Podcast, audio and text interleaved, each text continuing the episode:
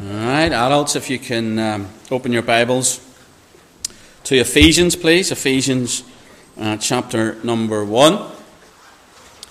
We're going to um, continue on in our, our series in Ephesians. Now, it's been a while since we've been in Ephesians. We kind of took the su- summer off, really. Um, I, I say summer. we took a few months off. I don't know if we could class it as summer, but um, we took a few months off. But the, the last time, I'm sure you remember that we were looking at this, we began uh, in verse number 3. And I said to you at the time that verse number 3, the verse number 14, are one long sentence in the Greek, over 200 words. And uh, many commentators uh, drool over this because there's nothing like it really in kind of that language. It's, it's, it's, it's glorious, basically. And we looked at just verse number three when we were together in Ephesians the last time, and we looked at the order of blessing, how God first blessed us, the object of blessing, that was us, and the origin of blessing, we bring it back to Him, this full circle that it's all of Him, through Him, and to Him. This morning we're going to move on to verses 4 to 14. And I think I said the last time as well that the commentators look at these verses and they see the Trinity in them. Warren Wiersbe being one who sees the plan of salvation as Trinitarian. That is, the Father was there, the Son's there, and the Spirit's there, all to the praise of God's glory.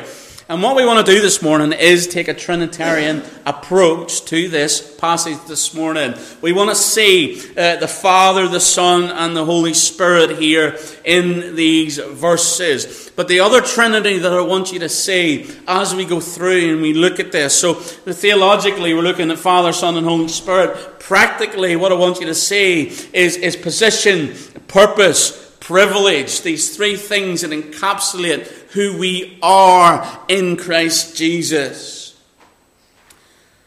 I've entitled this message A Glorious uh, Body. Because really and truly, that when we're saved through the work of the Father, the Son, and the Holy Spirit, we are placed into the body of Christ in Him. You're going to see this phrase in Christ repeated a lot in Ephesians, especially in these passages. Um, you know, Ephesians, it's condensed with this positional truth in Christ, in Christ, in Christ. This is the heart of Christianity. This is the very center and core of it. That if you're a Christian, you are in Christ. That's it. There's no ifs, buts, or maybes in that. If you're here this morning and you're a believer, what I mean by that, I mean that truly, honestly, not intellectually, not uh, circumstantially, not for others to see, but between you and God, the great transaction has taken place. What I mean by the great transaction, I simply mean this. That you have acknowledged that there is nothing you can do to save yourself, that your thoughts, your deeds, your actions are sinful in the eyes of a holy God and that a holy God cannot look over sin. And sin has separated us from God. And the only way back to God is through Christ Jesus. He is the way, the truth, and the life. No man cometh unto the Father but by Him. And you acknowledge that and you cry out for God to save you. Your hand goes up, your hand of repentance goes up, and the hand of grace of God comes down, and the transaction takes place. His life for your life, the perfect life for the imperfect. And at that point, you are now placed into a glorious body in Christ. In Him. There's no other bits in that. This is simply the two sides of the coin. You're either in Him or you're outside of Him. Outside of Him, you face the wrath of God, the judgment of God for your sin, that's on you. But in Him, you find forgiveness and redemption. We're going to see that as we get into the passage this morning. So, being in Christ gives you access to these spiritual blessings, these heavenly blessings that we're going to see, all because of the grace of God. Not worked for, not earned, not deserved, but given freely by a gracious God who has saved us and placed us in the body, this glorious body, the body of Christ, which He is the head, we are the body. It's beautiful. So, as we think about this glorious body, as we think about our placement in it, we're going to see, as I've said this morning, and look through it, and we'll read the verses as we go, and we're going to see the Trinitarian aspect Father, Son, and Spirit. But be mindful as we go through position, purpose, privilege. Position, purpose, privilege as we go through this this morning. So here's the first thought you know, the placement into this glorious body, it's, it's planned by the Father. Now, look at this in uh, verse number 4, as we're going to read through. First of all, we're selected by the Father. Now, we're going to be here a little bit this morning. So, here, here's, here's what I want to say to you. Call this a prophetic word or whatever it may be. Your chickens may get a little burnt. If you're on a timer, it might be a little bit longer this morning. Who knows? Verse number four. According as he hath com- chosen us in him before the foundation of the world, that we should be holy and without blame before him in love. Here we see that the Father selected us, according as he has chosen us in him. The in him is in Christ. Who's the one that's doing the choosing? It's the Father. Now, we we we, there's many things in here. Number one, I want you, want you before we get anywhere, I wanted you to see that we're chosen in Him. That's the caveat. Chosen, but in Him. Okay? Not chosen and put in Him. Chosen in Him. It says before the foundation of the world. And here's the thing our finite minds. You know what I mean when I mean finite? We have a beginning, we have an end. Each one of us sits here with a beginning and an end that the Lord knows. We're all finite beings.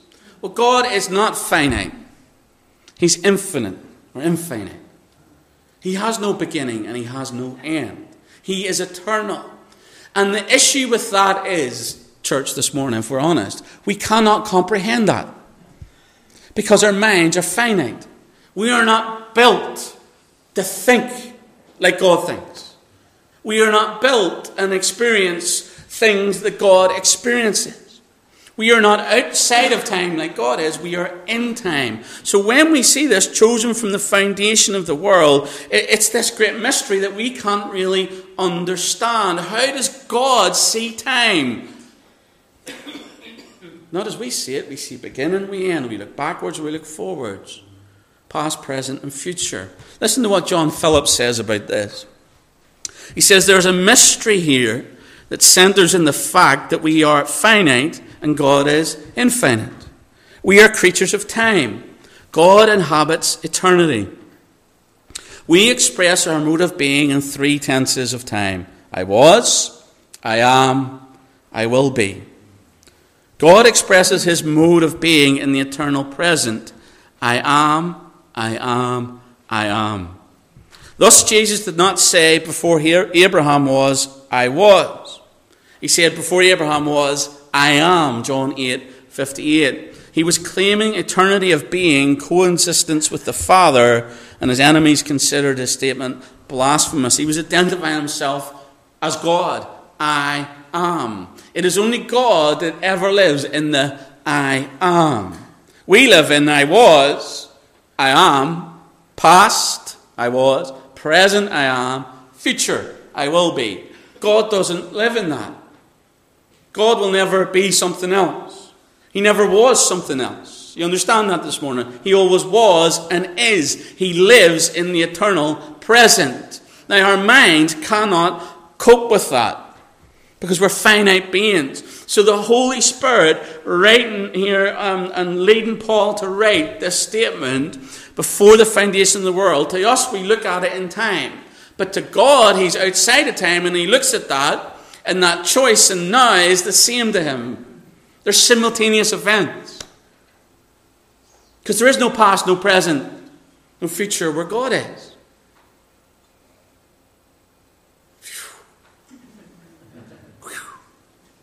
So when we come along to this and say, oh, there was a definite moment in time back there where God chose us and then he just looks. No, God is outside of all that. We're looking at it from human eyes. Since God lives in the present tense, there's no time difference between the moment he, he chose us in Christ and the moment we choose Him. No difference. From God's perspective. But from our perspective, we see the Holy Spirit revealing to us that we have been on God's mind from our perspective since the very beginning of time. God wanted to redeem us before the foundation of the world. Beautiful truth.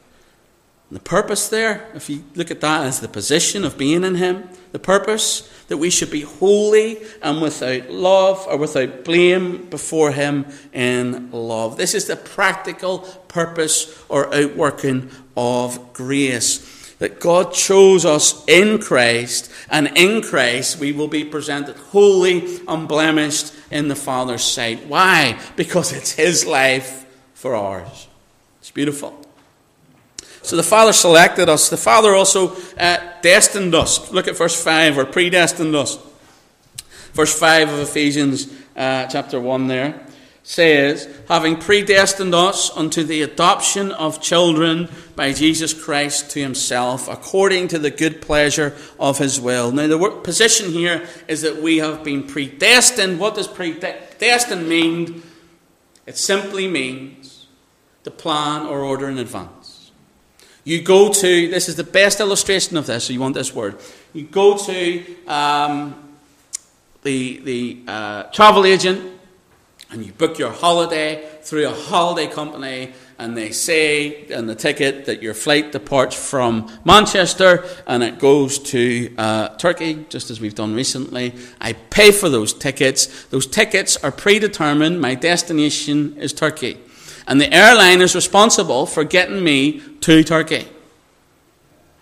They've predetermined that it will get on that flight, and that flight is predetermined to go to Turkey. Now, if it lands somewhere else, some issue, the airline company is still responsible for what? Getting me to the destination that was predestined. Here it says that we are predestined, what to? That's as important. Unto the adoption of children. Now, what is the adoption of children? I want to make this clear. Wednesday nights we've done a little bit of this. English word adoption, different from the custom that's in the Greek.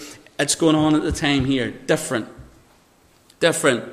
Adoption in, the English understanding is to take a person from one family, place him legally as one son or daughter. The Greek word means placing as a son. This is so important, church. Placing as a son. In these New Testament times, when a boy or girl was a minor, when they were a child, they differed little from a slave in terms of the rights they had. Turn to Galatians chapter number 4, verse 1. Galatians 4 1.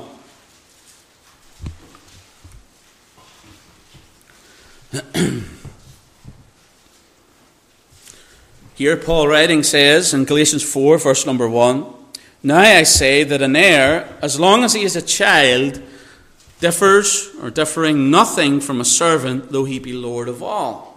This was the custom, the context. When you were a child, you didn't have any rights.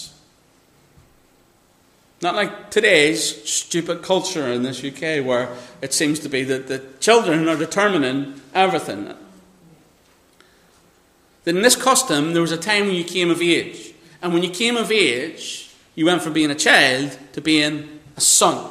And they actually had a ceremony that took place when the child came of age, whatever that age uh, is, and it varies between the different customs that they would then come and there would be a, a, a ceremony that took place where the public seen that this child had now become a son or a daughter. And the rights of the son or the daughter as heirs were now conferred. They could access their titles or their positions or whatever it may be. So the, the, the concept of adoption is simply this that you're born into a family as a child. You're adopted in as a full son of daughter when you come of age, when you mature. This is the same for the believer. The believer is born again, born into the family of God. Jesus taught this, didn't he? John 3 3, except the man be born again, he cannot see the kingdom of God. Paul writes about it in Corinthians, 2 Corinthians five seventeen. Therefore, if any man be in Christ, he is a new creature. All things are passed away, all things are become new. You are entered into the family of God. You're a child of God, born into it. Not adopted into that, born into it as a child of God. But by adoption, you then become a mature son. When does that happen? Turn to Romans chapter number 8, verse 23. This is so important in understanding this.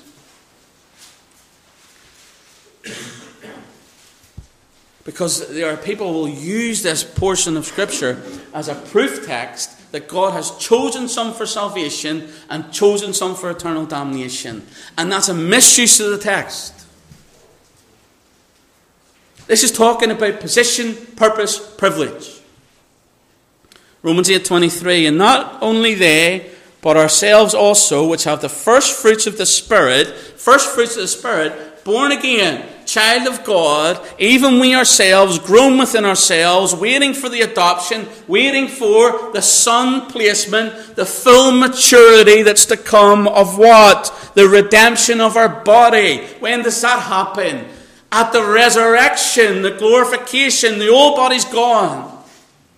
We will be like him, for we will see him. That's the adoption. That's what lies ahead. That's the full maturity. Now we have some of the blessings associated with our inheritance. Yes, we're a child of God, and there are things that come with that. There's still position and power and privilege, but it's not fully what it will be that when we uh, experience the adoption, the full son place, and we are glorified, we enter into these promises that we are co heirs, that we will rule and reign with Christ. That is our privilege. That is the position that fully, finally lies ahead for us. And that's what we're predestined to. This is not talking about our salvation. This is talking about our glorification that God has determined in Christ that when you're in Him, this is where you're going. And nothing in your little journey will change that. Back to the air flight analogy. I've took off from Manchester. My ticket says I'm going to Turkey.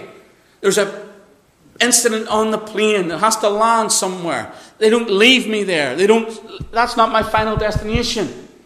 It may be a detour.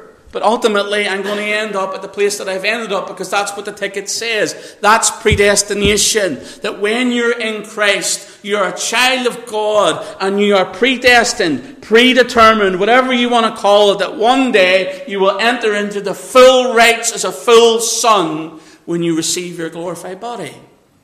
That's what this is teaching. That's what it's teaching. That's the position that it's talking about, verse 5. And look at the, look at the purpose, verse 6 to the praise of the glory of his grace. Verse 5 according to the good pleasure of his will. Why has God done this?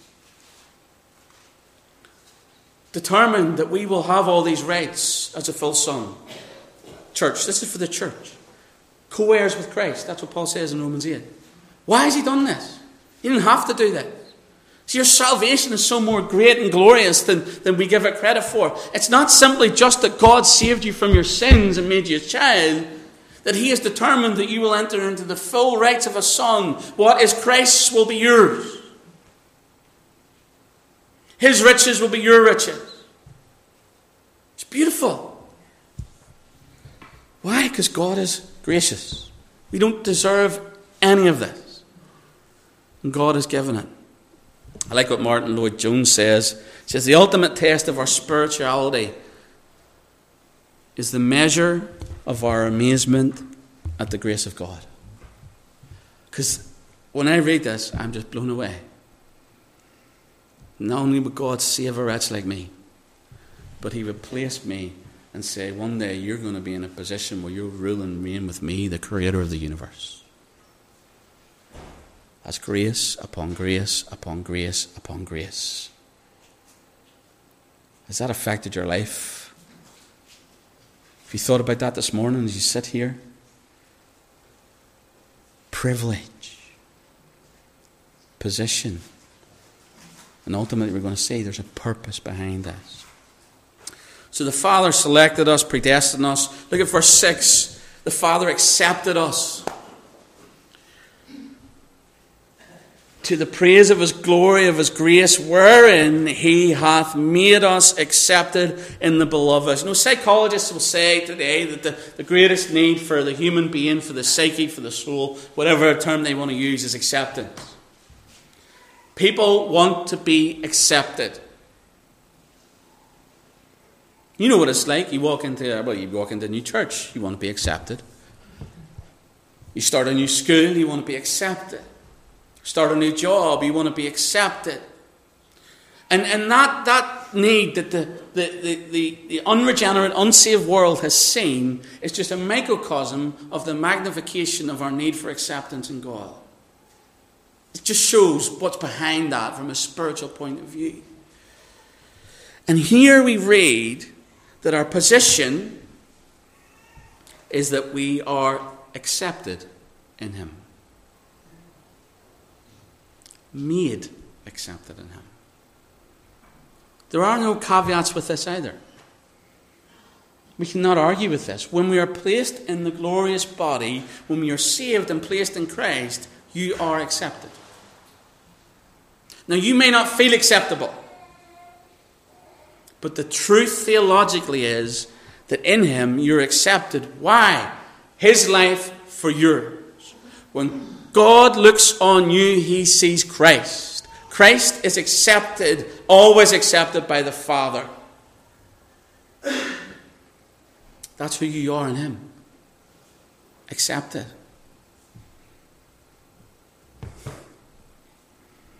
I know many people struggle with this. We live in a society that just tells us that we, we, we work and then we get the recognition for that. We do and then we get. That's society. That's what it teaches. You have to work for it. The Bible teaches that when you're in Him, you're accepted. End of. Full stop. I love um, the Sovereign Grace song. I think it's on our playlist, our uh, Spotify playlist, Milton Spotify playlist. But there's a song that Sovereign Grace does called Jesus Your Mercy. And there's one line in it, it comes in a little stanza, but the, the line, it just always just gets me when I think about acceptance in Him. Says, Jesus, your mercy is all my plea. I have no defence, my guilt runs too deep. This is the line. The best of my works pierced, pierced your hands and your feet. The best of our works still put Christ to the cross that there's no good thing that dwells within us. That's what the Bible says. There's none righteous, no, not one. Our lives are marred by sin, they're a wreck. But Christ's perfect life, not based on anything that we've did, all on Him, was accepted by the Father. And in Him we are accepted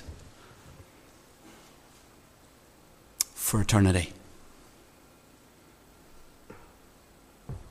Privilege. Why? To the praise of the glory of His grace. That's what verse 6 says. God's glory is magnified in His grace. It was His plan to save us, to sanctify us, that is, set us apart, and ultimately seat us in glory.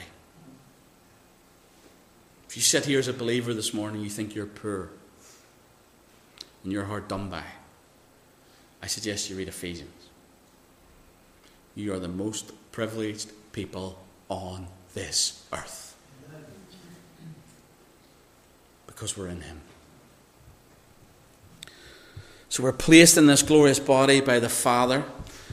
Secondly, it's purchased by the Son. So here uh, we bring in the Son, verse number 7. We're going to see what Jesus did. Let, let, me just read these to you, let these truths sink in. Verse 7, Ephesians 1 In whom we have redemption through his blood, the forgiveness of sins according to the riches of his grace, wherein he hath abounded towards us in all wisdom and prudence. Look at the position we have forgiven redeemed, accepted by God, permanent positional standing. A lot of peace this morning. permanent positional standing. You cannot change this if you're in Him. Now, we do our best, don't get me wrong, with our behaviours. But the truth is, you cannot change who you are. You have redemption, you have forgiveness through Him, and ultimately through His blood. He died that you might have. In the Old Testament, redemption by two means. First means by power, demonstrated in Exodus. God displayed his power. He redeemed, he brought that people out of Egypt. The second uh, example in the Old Testament of um, redemption is by purchase. Think about Ruth. Boaz, the kinsman redeemer, he's introduced in Ruth 2 1 as a mighty man of wealth. A rich man could redeem. A powerful man could redeem because redemption was a costly business. And if you think about the Lord Jesus Christ, is there anyone who is more powerful? No. Is there anyone that has more riches than the Creator Himself? No. What does Paul tell us, 2 Corinthians 8 9? For you know the grace of our Lord Jesus Christ, though He was rich, yet for your sakes became poor that ye, through his poverty, might be rich. The Redeemer had to leave the glory of heaven, come down to earth, walk and live amongst us, live that life, go to the cross, suffer the agony of crucifixion, be beaten, be mocked, be rejected, to be spat upon.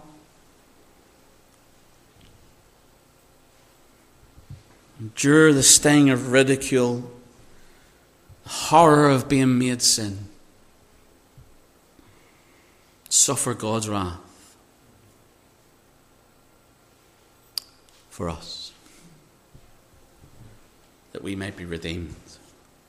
The price of our redemption was blood, and it was the precious blood of the Lord Jesus Christ. Oh, precious is the flow that makes me white as snow.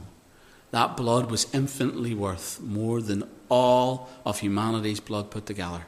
It doesn't pale in comparison in the skin, in the scales. That's our position, though. That's what He's done for us. Redeemed, forgiven, accepted, placed into a glorious body through the blood of the Lord Jesus Christ. Verse 10 gives a little bit of the purposes. That in the dispensation of the fullness of times, what is the dispensation of the fullness of times? The dispensation of the fullness of times is the ushering in of the kingdom. That all the promises that are given are tied together, that are brought in, that ultimately time is consummated and we go into the eternal state. These are all these promises that God has made. They're all uh, fulfilled in Christ, brought together in Christ. This is what it says, verse 10 He might gather together in one all things in Christ, both which are in heaven, which are in earth, even in Him.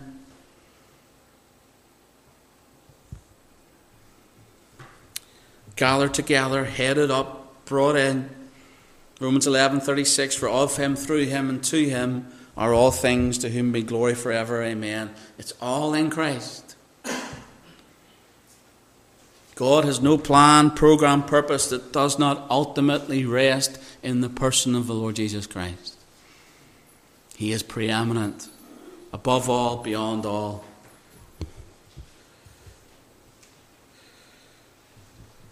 In the fullness of the dispensation of times, verse 10, he might gather together in one all things in Christ, both which are in heaven, which are on earth, even in him, constantly in him, in him, in him. Verse 11, in whom we have obtained an inheritance being predestinated. So it's about the inheritance, about what to come, being predestined according to the purpose of Him that worketh all things after the counsel of His own will. Understanding predestined here is in the context of the predestined we've had before.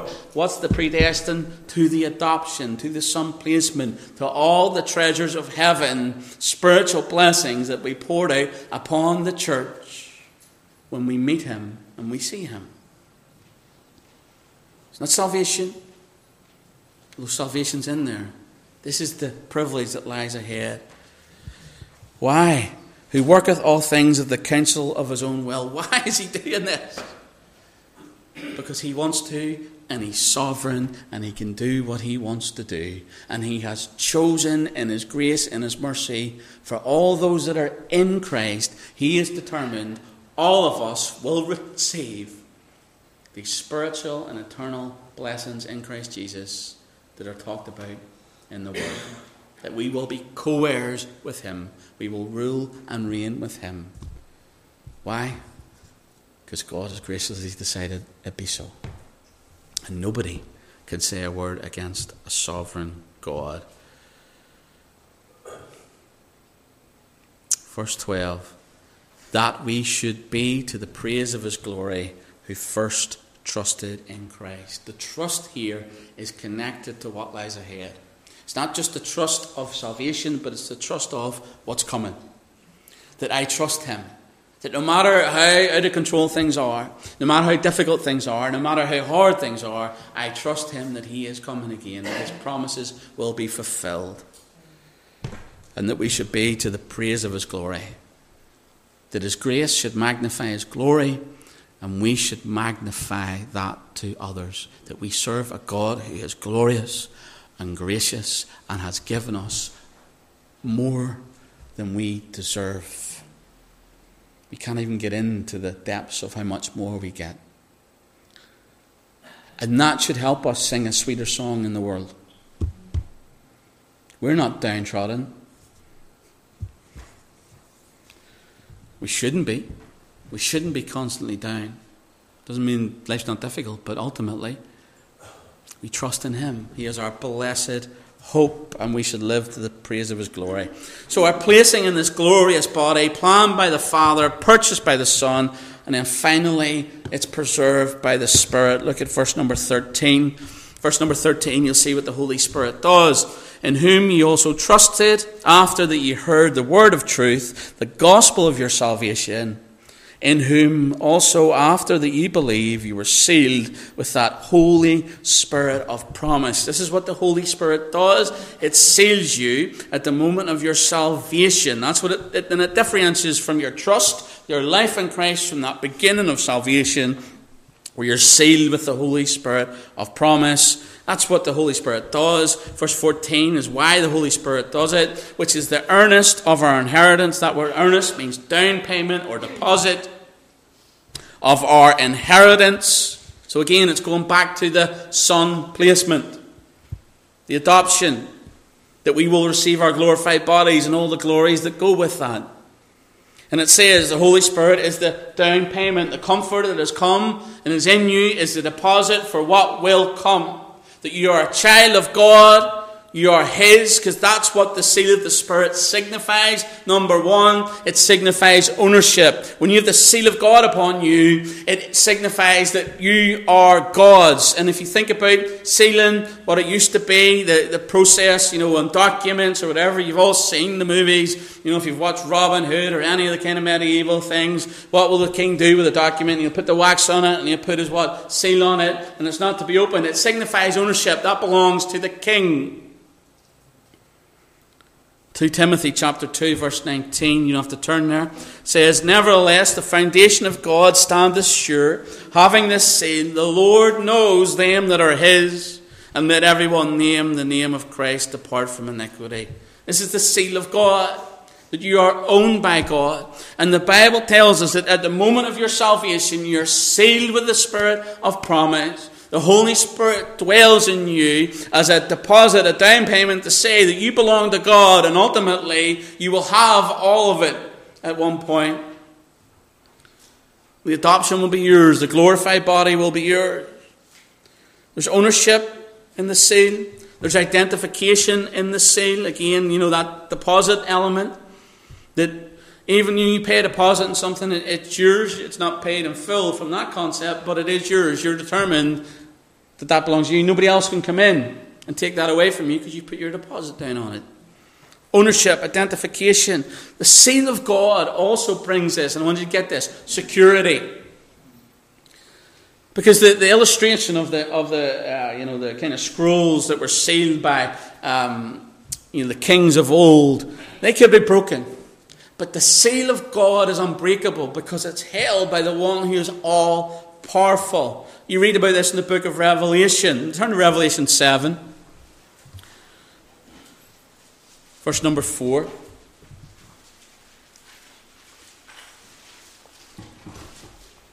This is the sealing of the 144,000. There's a lot of seals happening in the book of Revelation, but they are secure.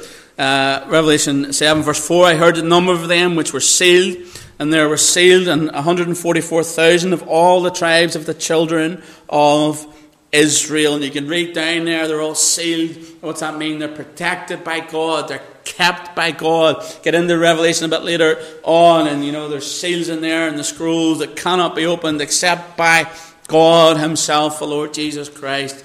The seal of God is secure. I want you to get that this morning. Why? Because this is important in the assurance of your salvation. That you are a child of God, but you're not a full son. The adoption's coming. But can I lose that? And we live in a world today where people will try and teach you, yes, you can. That if you're works do not live up to your position, then you are in danger of losing your salvation. But here we see the seal of God, and the seal of God is secure. No man can break it. Jesus himself says, doesn't he, that I am uh, in my Father's hand, you're in my hand, and I am in my Father's hand, and no man can pluck you. Security. Security. And we need to understand the assurance of our salvation. Because once you understand the security of your salvation, you'll have the assurance. So the security of your salvation is based on Christ. That when you're in Him, you can never be out of Him. That you have the seal of God, the Spirit of promise upon you. That's security. That's theological, based on what the Bible says assurance of salvation is simply this you accepting what God has said. Security is the doctrine, assurance is the practice. Because God has said, He will never leave me nor forsake me, because God has said that I'm in His hand, because God said He knows me, because I am in Christ, and because I am in Christ, I am made accepted in the beloved. I am in Christ, and when God looks at me, He sees Christ, He doesn't see me. Therefore, I am never, ever going to be removed from the presence of God again. The assurance is simply living that out. Understanding that, do you know what? I had a bad day. You know what? I've fallen on my face. But God, in His grace, Ephesians, has made me accepted in the beloved. That He has seen all that. Remember the time thing? He's seen it all. Does it excuse it? No. Should we learn from it? Yes. Should we repeat it? No. That's an abuse of grace. But the theological fact is, it will not change who you are in Christ. That's grace. Think about Peter. I mean, he failed big time, right? Failed and he failed and he failed. He denied the Lord. He's been carried away to be crucified and he says, Oh, I don't even know him. In fact, he blasphemes. I mean, that's failure big time. Big time. But there's a message at the resurrection that says, Go and tell the disciples and Peter the Bible points to the fact that Jesus met with Peter privately, not recorded, ever before he meets him in John 21 on the seashore. What's he telling them? He says, In me, Peter, you're forgiven. You're accepted in me. That actually, it's not about your works, it's about my work. Assurance of salvation is simply accepting that what Christ did is enough and it's full and it's final. Why do we accept that? Because that's what the Bible tells us. So even if we don't feel it, we get back to the doctrine. That's why doctrine is important. And we hold to it and say, you know what? I don't feel like I'm saved, but I know I am. I'm accepted in the beloved. When they were, I've shared this before, but you know, it's a perfect illustration of assurance of salvation. When they were making the Golden Gate Bridge, you know, no safety devices. You look at the old pictures of what, you know, it's not like today. You can't even go up a ladder without a hazmat suit on. It's, it's mental. Health and safety's gone mad. But, you know, back in those days, there was literally no health and safety. I'm sure you've seen the pictures of those building the you know, skyscrapers where they're just like up, I don't know how high, without a, a rope or safety. When they were building the Golden Gate Bridge, 23 men fell to their deaths. For the final part of the project, they brought in a large net below. And 10 men fell into it and were, were saved from certain death. But the interesting fact that they said was that productivity went up 25% because people knew the net was there. And this is what I want to say to you that making the, the connection between security of salvation and assurance of salvation is essential to live out the Christian life. That you know God has got you and then you go forward. Because if you live in a place where you think that your uh, acceptance by God depends upon you, then you're going to get stuck in a rut, in the valley, in the pit, thinking, I'm not good enough, God won't use me, I'm not forgiven, I'm not loved, I'm not accepted, and effectually you'll not go forward, you'll just go back. Once you understand that God loves you perfectly because of Christ Jesus, and you're in Him, Therefore, you're eternally secure and safe.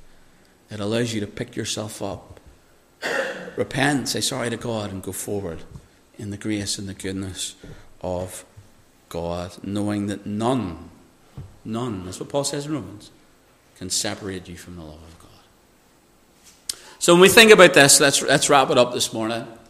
We think about this placing into the glorious body of Christ, the church. It's planned by the Father, purchased by the Son, it's preserved by the Spirit. So we see the Trinity, the Godhead body, the fullness of God in this, in our placing in Christ, in the body. Again, this is the heart of Christianity, that God's plan for us was to be in Him, to fellowship with Him. That's from the garden on.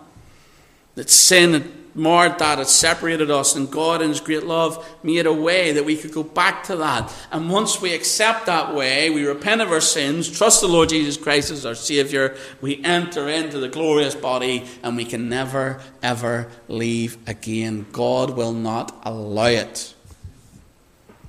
And He's sovereign. It's all about Him, folks. And your position in Him. Your position in Him brings about purpose, that we should be to the praise of His glory. And that is surrounded by privilege. That one day we will experience the Son placing, the full adoption, and all that is Christ will be ours. His riches, our riches. His power, our power. His position, our position. Where He is, we will be. That's what lies ahead. So, as we've unpacked Ephesians, I want to leave you with kind of two points of application and, and we'll wrap up. I want to say to you that the Go Deeper sheets are in the foyer. I'll put it out on the WhatsApp and PDF as well, just for you to spend some time in this during the week. Ask some questions of yourself, reflect, and think about the goodness and grace of God. But here's a two point of application that I want to put to you this morning. If you take nothing else away, I want you to take this that if you are in Christ, if you know Him as your Savior, number one, that is your identity. Not in your performance, not in your popularity not in your productivity, not in your prominence. Your identity is in Him. All of it. Number two, when you're in Him, you have that glorious identity. But that identity brings with it position, child of God, to be fully a son of God, purpose, and ultimately privilege. Now, if we remember that, and we walk in that, we will show others Christ Jesus. We will live lives that are full of grace and joy and peace because of who we are in Him. The identity we have, the position, the purpose, the privilege. That we're placed in a glorious body planned by the Father, purchased by the Son, preserved by the Spirit. What a glorious, glorious body that we're upon.